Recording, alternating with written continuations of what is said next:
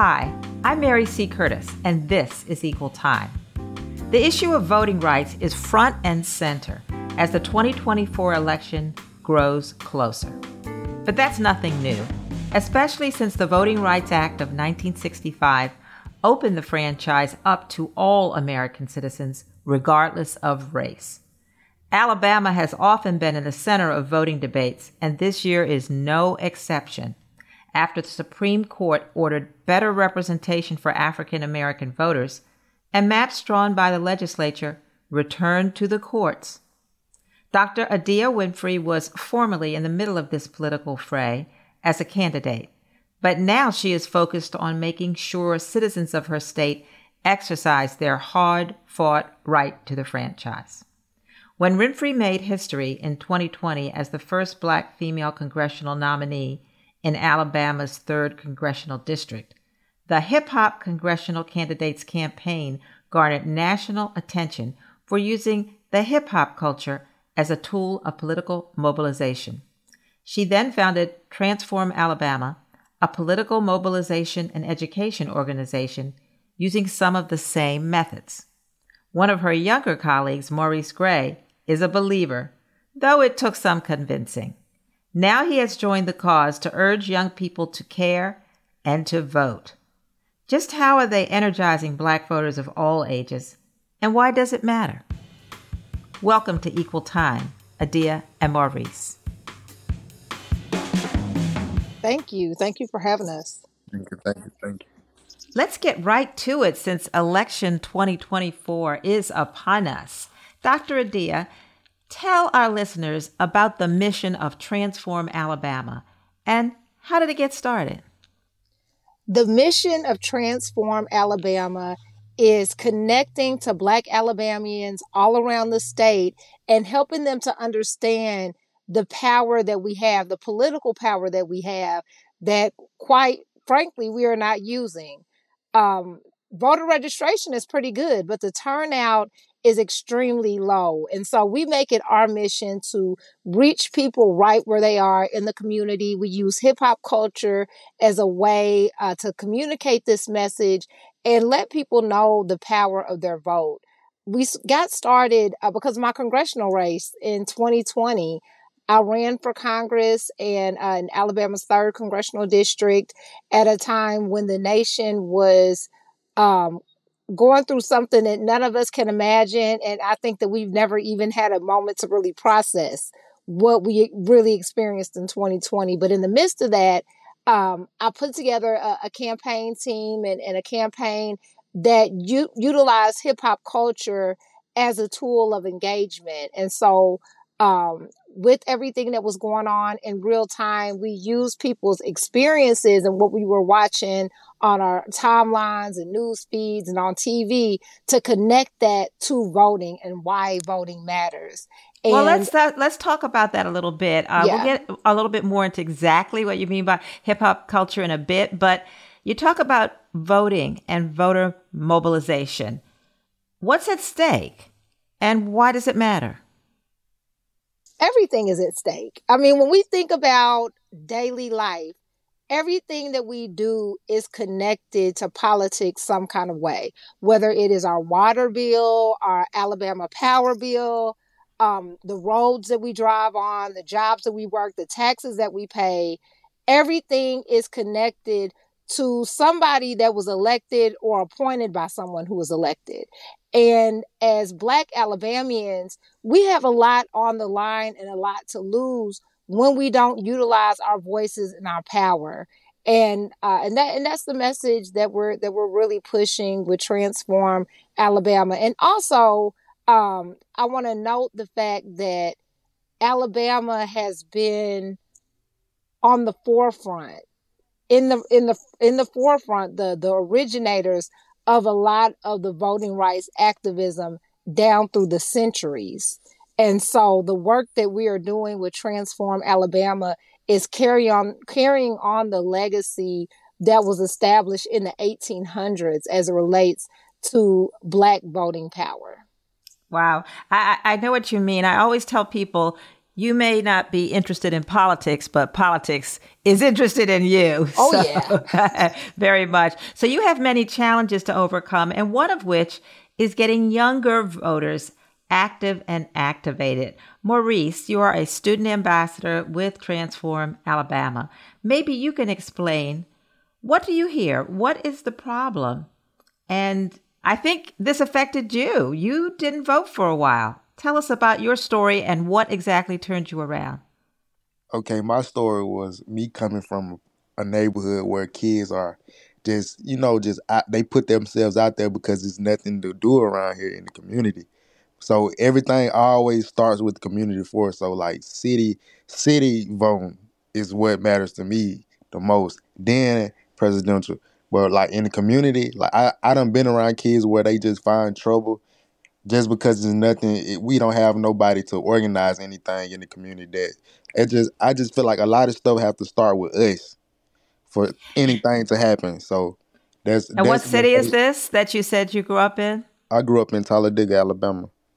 Now, you weren't registered until what age, Maurice?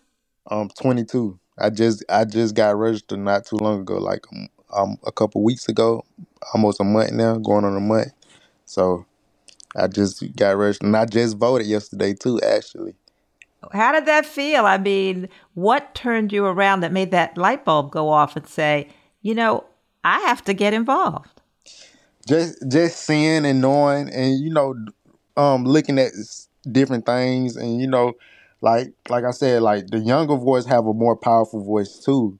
So when we when younger people vote, it just it just it just make other like other people older than us just realize like, okay, yeah, you got younger kids voting now, so something has to change now. Like they maybe a lot of a lot of older people can't relate to younger people now in these generations. So like when we get, you just got to be as one. You see what I'm saying? Mm-hmm. So like when you become as one, then people start listening and start realizing like, oh, he ain't he not he not kidding around. He really trying to change things. You know what I'm saying? So how did it feel when you pulled that lever and voted? It was a good experience. It was a good experience. I'm glad. I'm glad I got to do that. It was a it was an experience that I'm gonna always remember. And plus, like me being young, like every you should want to vote. You should at least want to try something. Every you gotta try something. You know what I'm saying? And use your rights. We got rights. So what? What's the purpose in not? You know these people generations back done fought for all these rights and we not using them. We gotta use them. We gotta start somewhere and use our rights and use our voice because a vote is a voice.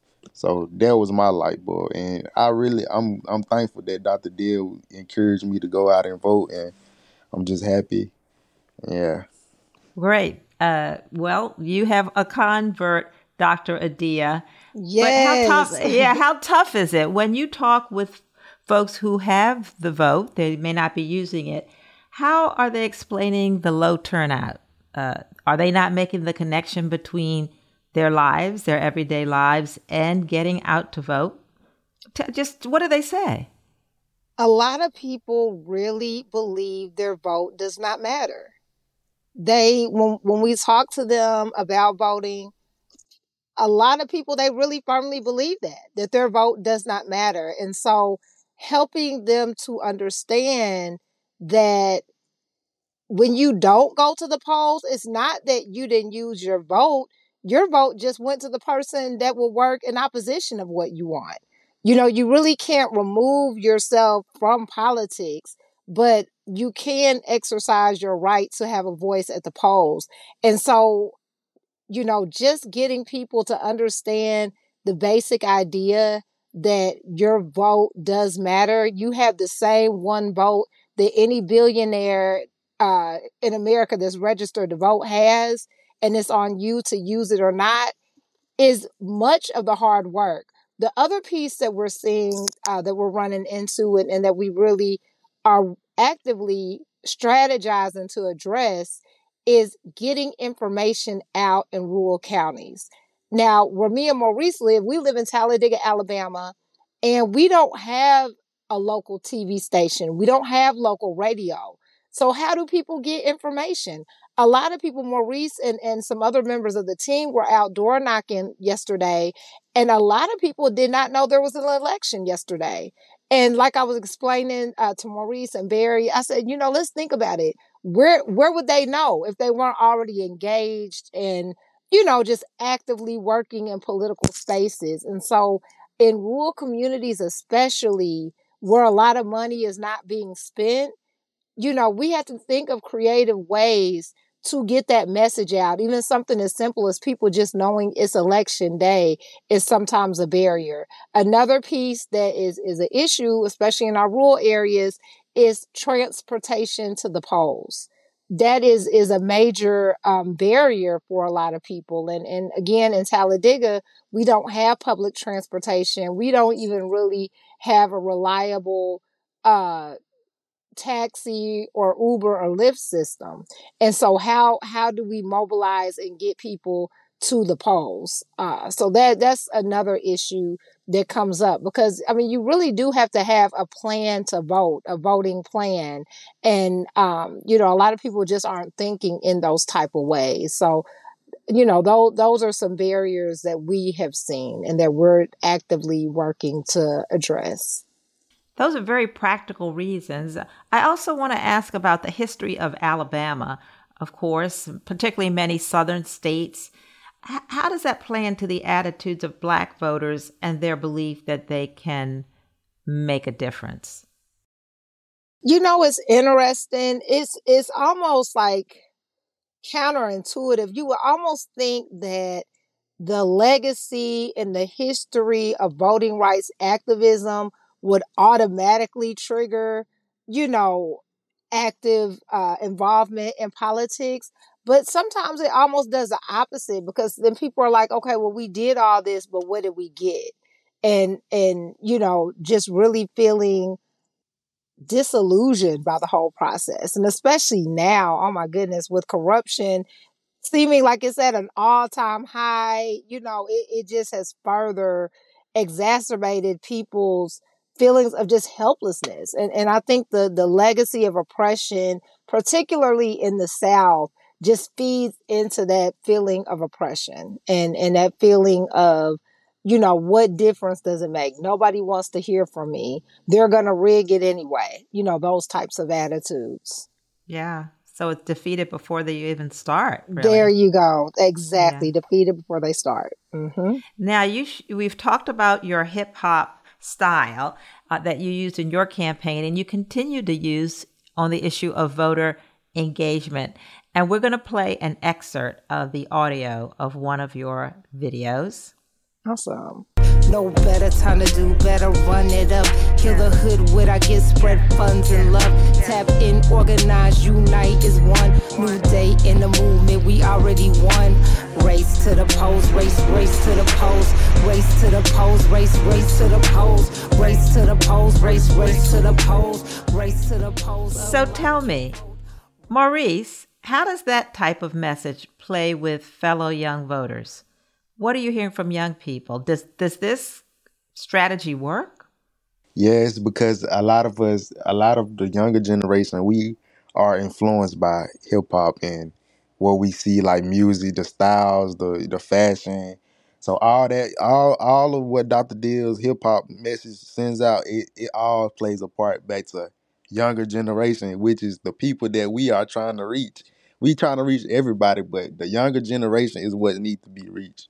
So I think that it was it's it's a it's a great idea, and I can very much relate to it too because I do like I make clothes, like I'm I do fashion too. So like so you take different you uh, you can always take different styles and you know different like techniques and fashion trends and stuff like that. So like it all goes back to hip hop though. Everything started back with hip hop. Do you share that on social media? Yes, ma'am, I do. Wow, we're going to have to see some of your clothes too, all the hip hop and culture. Dr. Adia, what was the inspiration for this new approach? Were you like, I got to try something? And what did you hear from voters? So, hip hop has been in me. I was raised in the culture. Uh, my doctoral degree uh, for my dissertation, I actually created a hip hop therapy curriculum. Um, it was the first of its kind as it relates to a dissertation positively showcasing hip hop culture. And so throughout my pro- my professional career, I have utilized hip hop as a tool of empowerment. So when it came time for me to run for office, it was just kind of a natural segue. Now, when I first ran in 2018, I was a complete novice to politics. Uh, working with Doug Jones' campaign was the segue for me into politics. And so initially, the people advising me told me to stay away from hip hop. Do not let on to what I've been doing with hip hop. Just, you know, toe the line as a mental health professional. But as much as I tried to, you know, hide my hip hop, the hip hop came out. And uh, and it was at a statewide event where a lot of um, very well known, very widely respected historical figures in Alabama. They were in attendance at this event, and uh, and they challenge everybody present to showcase their talent. And so I asked my children, I'm like, y'all, like, what am I going to do? Because I was like, you can't leave the room without showing a talent. And I'm like, my talent is rapping. So I'm like, I'm just going to have to rap, y'all. Like, I know I'm not supposed to be hip hop, but let me just do it. And the response from the elders was amazing. Like, all these mm-hmm. historic folks were just like, oh, she's the rapping congresswoman. And that actually propelled my political campaign. And although I lost my primary, that really set me apart. So when I ran in 2020, it was like already people expected that. I already had a campaign DJ, uh, DJ Oscar Austin. Um, you know, we already had set this precedent. So in 2020, it just really took on a life of its own. Uh, I was able to actually buy radio ads. Uh, I did various podcasts and shows uh, in different places because the campaign went national uh, with the attention that we got because of the way that we were using hip hop and using it as a tool not only to mobilize voters but as a, a voter education political education tool so um, the majority uh, the population of the third congressional district is majority white but you know no matter where i was i, I pushed the same message and so uh, i garnered over 104000 votes which is the second highest vote count of uh, a Democrat to run in that in that area, only uh, second behind the person that ran when Barack Obama was on the ballot in 08. And so uh, the fact that I was able to get those super high numbers with the campaign that I had with a low black voter turnout, interestingly enough, um, it just shows that people were open and willing to hear the message. There was the discrimination that people thought I would get from white voters because mm-hmm. I was hip hop that's not reflected in the numbers because again those high numbers i got was with a low black turnout so um, you know, we well, hip hop is universal. You there know, you we go. just celebrated the 50 years. Uh, yes. So uh, now you're not gonna. You got to give our listeners a little freestyle, just Do a little I? bit. Do I? A little okay. bit. Come on. Okay. Okay. Okay. We the change we've been waiting for. Open the door. They told us to chill. We kicked in the front door hardcore to the core, warrior to the core, angels all around, CM 444. Hey, I'm snapping my fingers here. yes, that's a little sample. We just did a, a, a little remix. sample. Yeah, a little yeah. sample. We did a radio remix with uh with Shake the Field, a group out of uh, Alabama that does uh, political education using hip hop now, and so we just released a, a song, uh, "Popping Needles," a radio remix. So that was a wow. little piece. Yes, yes, yes. Now you're not a candidate anymore, and when you ask people to vote, you're not saying you're not partisan. You're not telling them who to vote for, right? You're just saying Correct. get out and vote. Correct. Yeah. Now, Maurice, is this where the intergenerational engagement team comes in? What kind of strategies do you employ when you get on the phone and when you get out and door knock? And what issues resonate? I try to relate. Like I try to tell them like, hey, I know I know what it's like to, you know, not use your rights or you know just try to implicate and tell them how like be important. Long as I can make a difference to one, that's all that matters to me. Yeah, just get that one. one. one yeah, that one because that one might multiply to fifty. So you, so you never know. You never know who who who's gonna turn out who and who's gonna yeah. be what in life. And and you can relate to issues like making a living, getting a job, getting an education, all of those things. Yeah, just trying to be better than your yeah. than your your environment you, at all. Like you know what I'm saying? Like your environment don't dictate you to just stick in one spot. So you you know you just got to expand and network and you know meet certain people. Like when I met Dr. D, I've been working with her for years now, like years, and mm. I met mm. her through her son. Like me and her her son was doing shoes, I was doing clothes, and we just connected. I met Dr. D. I got to talking to her, and I told her that yeah, I'm in school. I go to college, and you know we just hit it off right then. She just took me under her wing. Oh, that's terrific. What we got to talk about Alabama because that is a case.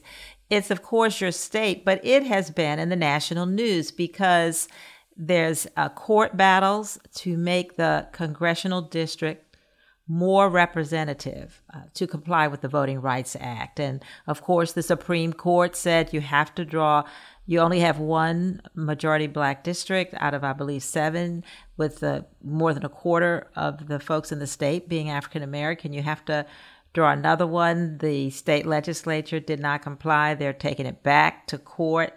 Now, how do you think this will turn out? And what are you looking at with this latest iteration? There are folks saying, well, maybe the court will flip another vote. Uh, Others say it will uphold its earlier ruling. Talk a bit about how crucial this would be. This is unprecedented times. These are unprecedented times that we're in. And I've followed this case very closely. I was actually one of the original plaintiffs that filed the case back in 2021. Um, this was like the first work that Transform Alabama uh, was a part of when we formed as an organization because I started seeing and understanding how lines, I mean, you know, lines on a map impact the way your voice is heard because that's part of why people didn't vote as well.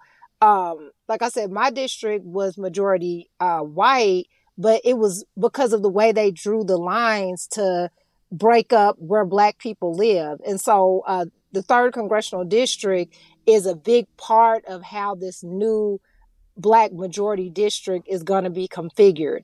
And so, uh, you know, we've been watching it really, really closely. At this point, um, the three, the federal, uh, the federal court, which is the three judge panel that we initially filed the case with, has uh, hired a um, a map drawer essentially to create the maps because the state legislature refused to do that. And so we should have the maps very soon. Um, the qualifying time for running for Congress is uh, it begins October the 10th. So it's crucial that we have these maps so people know what district you know they can actually qualify in. Now this is where the work comes in though. While we will all celebrate, and while this will most definitely be monumental, the Milligan case is already one of those uh, cases that's going to go down in history. You know, like we hear Plessy versus Ferguson and Brown yes. versus Board of Education. The Milligan case is is one of those cases now.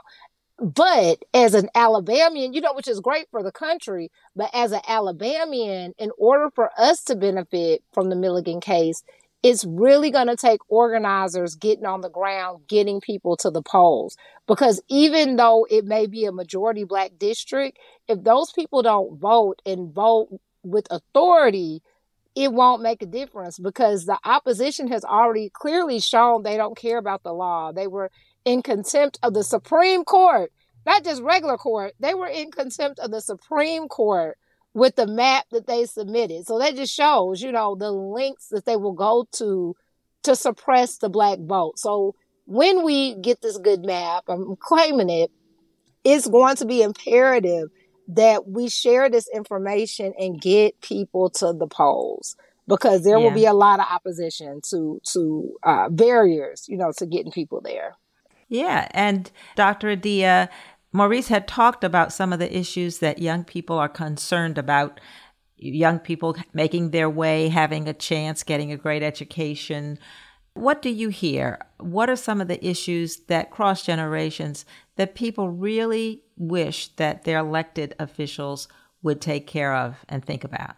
People really want to feel a sense of security and knowing that, you know, if I do the right thing, I, you know, graduate high school, I get, you know, whatever kind of training or develop certain skills, I will be able to sustain myself, my family.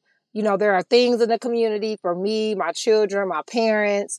You know, people want to want to feel that, and they don't see that in their elected officials. And, and so, um, I mean, everything from you know the prices of everything are super high so of course that's on a lot of people's minds but just having things in the community that a lot of us um, I, I'm Gen X, you know, I grew up in the 80s and the 90s. And a lot of things that we remember, um, you know, that we valued are we're not able to provide those things for our children or things that we might have seen adults have. Um, we don't have that as adults. And so people want those things. We want affordable housing and uh, clean air, clean environments, um, you know, all of those type of things, just the basic good quality of life. And uh, people don't see that a, a lot of times when we're hearing the narrative from national politics, it's not reflective of what the everyday person is going through. And and so, you know, I definitely hear that a lot. Yeah, we know the issues, particularly with all the climate emergencies of environmental racism, that how the climate issues hit some communities more than others because of infrastructure and so much other things. Absolutely, especially here in Alabama with the uh, the severity of the tornadoes we've seen over the last couple years, and um, just the the EPA coming in and and um, you know challenging some of these companies and, and what they're doing to our air and our water and our soil. Yeah. So your group, Transform Alabama, you're involved with the Black Southern Women's Collaborative. Could you explain how that partnership works and are you sharing resources or research data? How does that work? Yes, I am actually an inaugural fellow of the Black Southern Women's Collaborative of Alabama, which I'm very, very proud of and, and thankful always to uh, Phyllis Hill for bringing this great collaborative to the state of Alabama um, as a fellow, I really was able to get more direction on how to move Transform Alabama as the executive director, really able to begin understanding how we can use data and collect data through the work that we're doing. So being a fellow was an amazing experience. Once the fellowship was over, a few of us decided to create a uh, I guess you would call it the Fellowship 2.0, where we created a project where we wanted to actually put in practice these things that we learned and the skill set that we bring and do a, a study of the whole state of Alabama. And that's what we're in the midst of right now. We created a survey and uh, and we're going to nine different counties within the state of Alabama, including Talladega County, where me and Maurice live. And we're talking to people and we're asking them about their elected officials and, and do they feel heard? Something else that, that we're asking about is jury duty because a lot of people don't know in order to be called to be summoned for jury duty, you have to be registered to vote. However, many and i would i would really almost say most of the black people that we have talked to black alabamians we've talked to over the last three weeks have never been summoned for jury duty myself included. And so we've actually included that on our two minute survey. So um, we're taking the months of september october and november to travel these nine different counties attending various homecomings classic events. Uh, we partnered with various churches throughout the state of Alabama to collect as many surveys as we can. Our goal is 2,000 surveys. We also uh, have made it a goal to register 200 people to vote. And so uh, Transform Alabama is one of the lead partners on this project as well as well as Faith in Action Alabama. And so we've eh, been able to secure um, our own funding to continue this project you know, that issue of jury duty, we know, has a lot to do with criminal justice reform. How much representation do defendants of color and others have on the juries that may decide their fate? Absolutely, exactly. And and again, connecting that back to why being registered to vote is important and helping people understand how the different branches of government are actually connected. So uh, that's why we included that question on the survey. The other thing about the Black Southern Women's Collaborative and, and what you're asking about data, um, Phyllis uh, Hill, who is the founder of this collaborative, opened up her vast network to give us what we needed to create this project. And the first thing we said we needed was data. We wanted to know what these counties look like. We didn't want to just think about what we thought. You know, we wanted to actually know who lives there, what the breakdown is, and what surprised us the most, especially my own home county of Talladega, is the fact that the group that turned out to vote the least were people ages 50 and up. And that we were like, what? Like, seriously? And and and not only that, that many of the counties that we were focusing on, the makeup of the the the age makeup of the of the counties was largely, you know, 45 and up.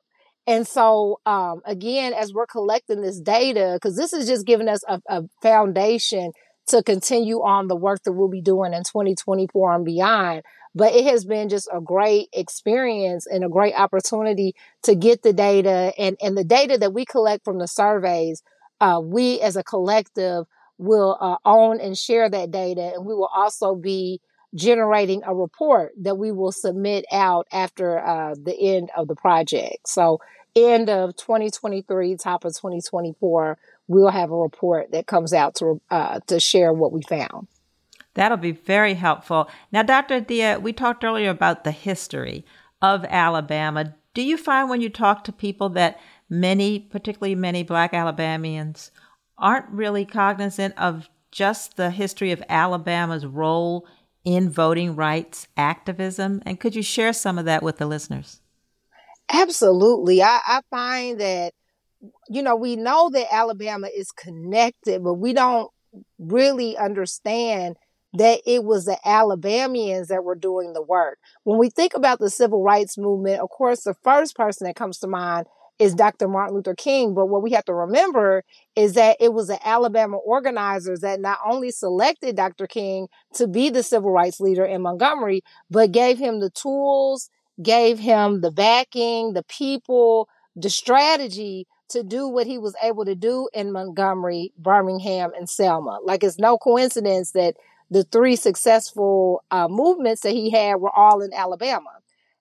Alabamians have been organizing voters since black men were given the right to vote with the 14th Amendment, you know, the 13th, 14th, and 15th Amendment. And we elected black people to federal office at that point. And so, uh, and, and it was a lawsuit that was filed in 1901 by a black man in Montgomery that could have secured voting rights for everybody, but the Supreme Court voted it down. So, I mean, that type of legacy of, of history with voting is something that we don't particularly get. And to, to that point, the uh, Lowndes County Freedom Party, learning about that voting rights group is what led me and Oscar Austin to say we needed to found Transform Alabama. He and I, you know, roots going all the way back in Alabama. We never knew the Black Panther Party started in Alabama until my campaign in 2020. We learned about it on the campaign trail. And we just started doing a deep dive and, and driving down to Lowndes County and just wanting to learn more. And we said, you know, if we don't know this, imagine how many people don't know and don't understand the great strides that Black Alabamians have made for decades, for centuries, as it relates specifically to voting rights and helping uh, individuals recognize that we're just the next step in that long timeline of, of voting rights activism.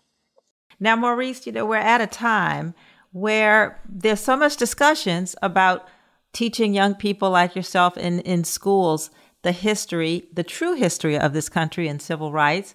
And, uh, you know, Dr. Adia just shared that she's an incredibly well educated person and so much she didn't know. Do you think that sharing this history with young people will give them that pride, that empowerment, that sense that they are just one in a long line of folks involved in voter activism and engagement. And do you share that with them? Um, yes, ma'am. That just that's funny because I just recently um, all right, I, I go to a HBCU and I have I have a friend, a female friend. She goes to a um PWI, and she came on one day. She came on the campus with me, and she was like, um, it feel different. And I was like, she was like, you can feel the the the the the urge, like you can feel the history, like it feels like history just there. I was like, yeah, that's why a lot of students choose HBCUs over PWIs because they they they try to stick to their roots. And when you go to, I feel like when you go to a HBCU, you can be yourself. Like when you are a person of color, you can be yourself. Like you you you know you can just enjoy the moment, and you know it's it's a sense of pride just being on a black campus. Like a PWI is a, a, a private white institution, basically. So it's like predominantly white Yeah, schools. it's just a different So experience, as you say, sharing the yeah, it just it just it just different. Like you you can feel that you can feel the history like when you on a bu- on a PWI campus and between a HBCU. So yeah, I just try to encourage people to like you know just go back to your history and you know read up on things and you know dig deep into where where we really come from and you know just try to take that aspect of things. Yeah, and it's almost as though if you know what folks went through, then you almost feel a duty to honor that by voting. Right, right, right, Yeah, right. yeah. So uh, I also want to just ask both of you, because I always ask it of my guests, about is there a question that I have not asked that I should have? Because you have something that you need to say on the topic, and you want to make sure we don't miss it for both of you. I'll take it. I'll take it first.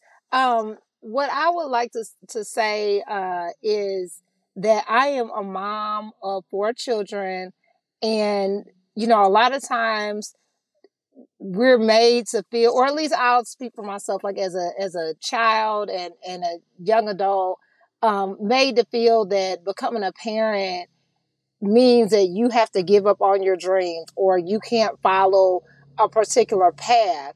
But being a mother has been one of the greatest blessings for me along my professional path because as Maurice said, I met him through my oldest son. And and you know, being a mom has allowed me to see the world in a different type of way. And so you know, definitely want to shout out the Winfrey Four, my children, Donovan, Damien, Amira, and Aiden.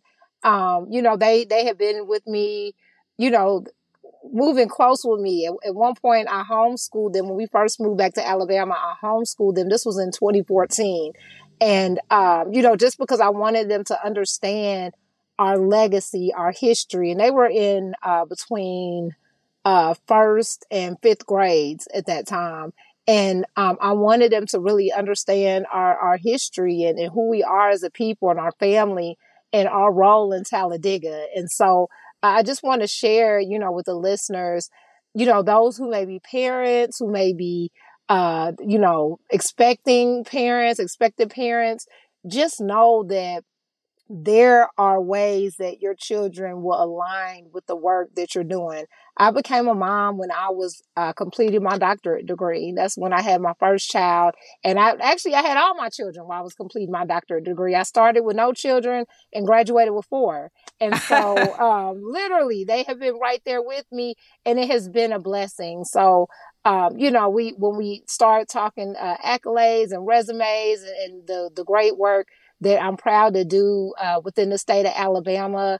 I've definitely done it with my children, my family, uh, my mother right right here uh, by my side, and and I'm just thankful and and thankful to have Maurice, uh, you know, just be a shining example of the old adage that we always hear: it takes a village to raise a child. Just how we're all connected. You know, I have many Oh, children yeah. out there, and so uh, that And it gives you something to work for the next generation there It, you go. really. Absolutely. Yeah. Absolutely. Yes. Yes. Morris, I want to give you a different question, and that is since you're right involved in the movement now, what is your hope coming up with the very crucial 2024 elections? Maybe with a chance for another congressperson with races up and down the ballot. What's your hope? My hope is for change. Like, you know what I'm saying? Just setting I hope I hope we have somebody that can set real examples instead of just talking I is it, you got to put action behind your words. So instead of talking people should I think the next person should just do more instead of talk about it and just show people. That's my hope. Action. And Dr. Adia, do you see your strategy and your work, your your transform and transformational work, spreading to other states. We see that you got national attention, and it's throughout Alabama. Do you see it having an impact beyond Alabama? I do. I do. And it's interesting. I work closely with uh, several organizers in Georgia. And um, when we first started Transform Alabama, they're like, okay, we need to go on and start working on Transform Georgia. And I just always be like, y'all, like, cut it out. Like, you know, what we focused on right now.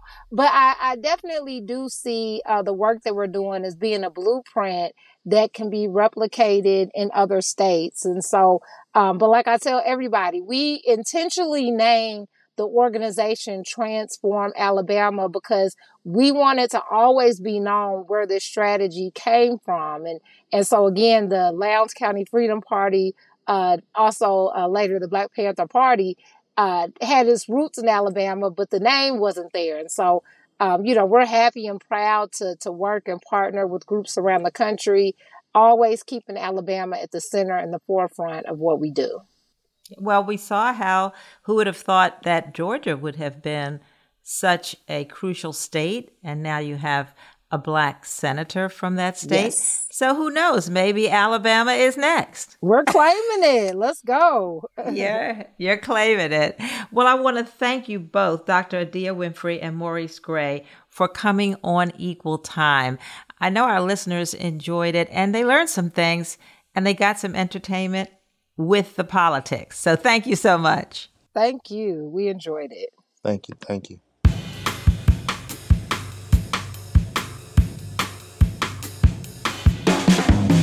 So, for this episode, I turn it over to listeners to tell me what's keeping them up at night. One is a bit unsettled that what he judges as attacks on democracy are considered business as usual by cynics who don't seem to want to fight for it. Democracy, I mean. Another, an animal lover, notices a decrease in what we used to call home training by folks who don't mind breaking the golden rule without a thought. I have some thoughts on these related nightmares and have something to say about it in a recent column in Roll Call. Check it out. So, what's keeping you up at night? And what questions do you have, especially listeners, about issues of policy and politics seen through a lens of social justice? Tweet me at mcurtisnc3. I want to thank you for listening to Equal Time. Please subscribe on Apple, Spotify, or wherever you get your podcasts.